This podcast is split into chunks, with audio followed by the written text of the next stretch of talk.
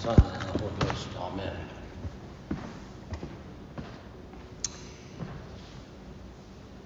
Cicero said, Gratitude is not only the greatest of virtues, but the parent of all others.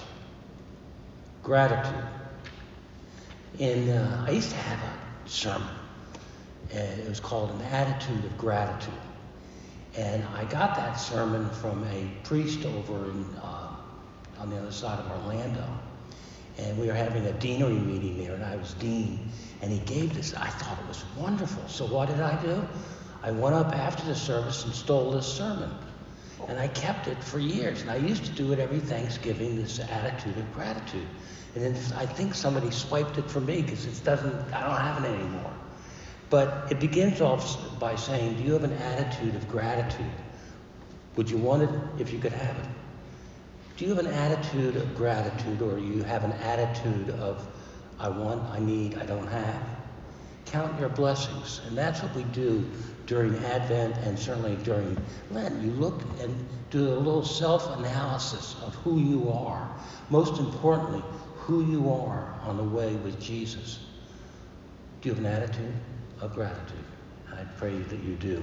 Our collect today, you'll know very well by the time Christmas comes around because it's supposed to be said in addition next week and the week after the second Sunday of Advent.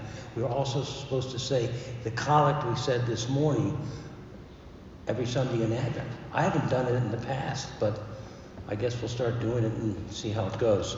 But the collect was written by Archbishop Cranmer, um, and it's based upon Romans 13, 8 to 14. The collect ties together not only the first coming and the final coming of God, the two advents of Jesus, but it binds together our human present with a one future. I don't know if you had guests for Thanksgiving or not. We had a mob in our house. And the granddaughters, one of our granddaughters is a first year in college, and another one is a senior in high school. And I tell you that to, to let you know, they are at the most bossiest age. They can, you know, and, and so they call Brenda up a few days before and say, We want to help set the table and clean the house and do all this silly stuff. And so they come on down. The first thing they do is pick on me. So they cleaned and they dusted, and the house was really nice. And I managed to spend maybe two or three minutes helping them because I escaped. And then on Thanksgiving, the 12 of them show up, all our daughters and son-in-laws and all these burping, puking kids, you know, show up. And they're coming in the door, and I go, and I smile, and they all pick on me. And that's a great moment when they're coming in, but a greater moment is when they go out. Don't tell them I said that, but they, I mean, you know, they, they, they, they take up space and whatnot. I do like seeing them, but five, ten minutes is perfectly fine with me. Hours now. I don't see how they can do it. They sit at the dining room table for hours and talk. I get up and take a hike. We clean our houses, but we clean our very beings. And that's what Advent's about. It's about, sure, having anticipation for Christmas and all that involves, but it's really more about cleaning our very selves, our very beings. We can't ask Jesus to come in our lives when we're all cluttered. You know, and what it means is also you have to let go in Advent of those things that are going to hold you back from having a really good Christmas. It's not about the gifts, it's about what reigns in your heart. And as uh, the aging process sets in, uh, Brenda and I, for years, we don't, I mean, I may get her something, I may not. She may give me something, may not. But the one solid thing we give each other, and make no mistake about it, is our love for each other. And that love reigns over any gift we could get her. She's getting a new uh, telephone for Christmas. Whoopsie, it's the same operating system your iPhone 6 is on right now. It's a time for preparation, penitential season, a time to be quiet, solemn, and prepare yourself for a deep cleaning. It's that time. If I guarantee you this, if you have a good Advent, You'll have a fantastic Christmas. So at Thanksgiving time, you know, I woke up on Thanksgiving morning, I think maybe even the morning before, and I bounced out of bed and I was just in a good mood. You ever have those days when you, you don't know why, but you do know you're in a good mood? And I bounced out of bed on Thanksgiving. I had good mood. And I just, uh, you know, very exciting times. I was glad, you know, we were having company over. you, a little bit glad when they left. But, you know, you just, you, this season, just naturally, you want to be in a solidly good mood. But then I looked at the gospel lesson. Yuck. This is the this gospel lesson we had today is the one we're supposed to say on Palm Sunday.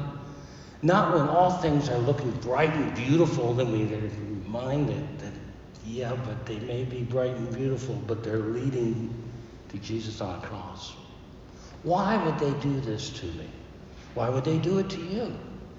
I think it is that they're trying to, in all our cheerfulness and all our happiness, they're trying to let us know the real message of Christmas is yes, the little baby Jesus does come. He comes anew to us, I would pray. But he also comes for a purpose to die for our sins. And so, as we have this bit of cheerfulness, we have also this bit of reality. Last Sunday is called was called Stir Up Sunday. Do you remember that collect, Stir Up? This one is Shake Up Sunday. I just gave it that name yesterday afternoon when I looked at it. If you look at the final verses of the gospel lesson, he went into the temple he went into God's house. And he went and turned the tables of the money changers. Turning the tables. He, he threw them out. He came not only to bring peace and love, but to shake us up at our very foundations. So in this season of Advent, quiet, solemn, clean your house, not the house you live in, but this house, okay? And then also shake it up a little bit. Think how you could be a better Christian, how you could be a better person. Think about how you could help somebody else out less fortunate than you. Think about doing the right things. And the Christmas that you will experience will be a Christmas that is far superior to any others that you've had in your life. I pray that you do the kickoff, the real kickoff for the Christmas, the Advent season is next week, Saturday at 4 with lessons and carols. It is beautiful. And if you need a parking place, I think after 4 o'clock, I'll let it, you know this week, across the street against the fence by CVS, the ones that say the medical center, I think they're closed Saturday afternoon, so I think we can park there safely. There's probably about 15 parking places there. Unfortunately, we cannot park at the uh, Jewish Museum up here because that's their day of worship. Except, I'll walk up there this week and find out if they're done at 4 o'clock. So I'll advise on parking probably Wednesday or Thursday. Jesus be with us as we go through this season, this season of making us whole again and bringing you to us in a new way. May we experience you in everything we do, and may everything we do be pleasing in your sight, our Lord and our Redeemer. Amen.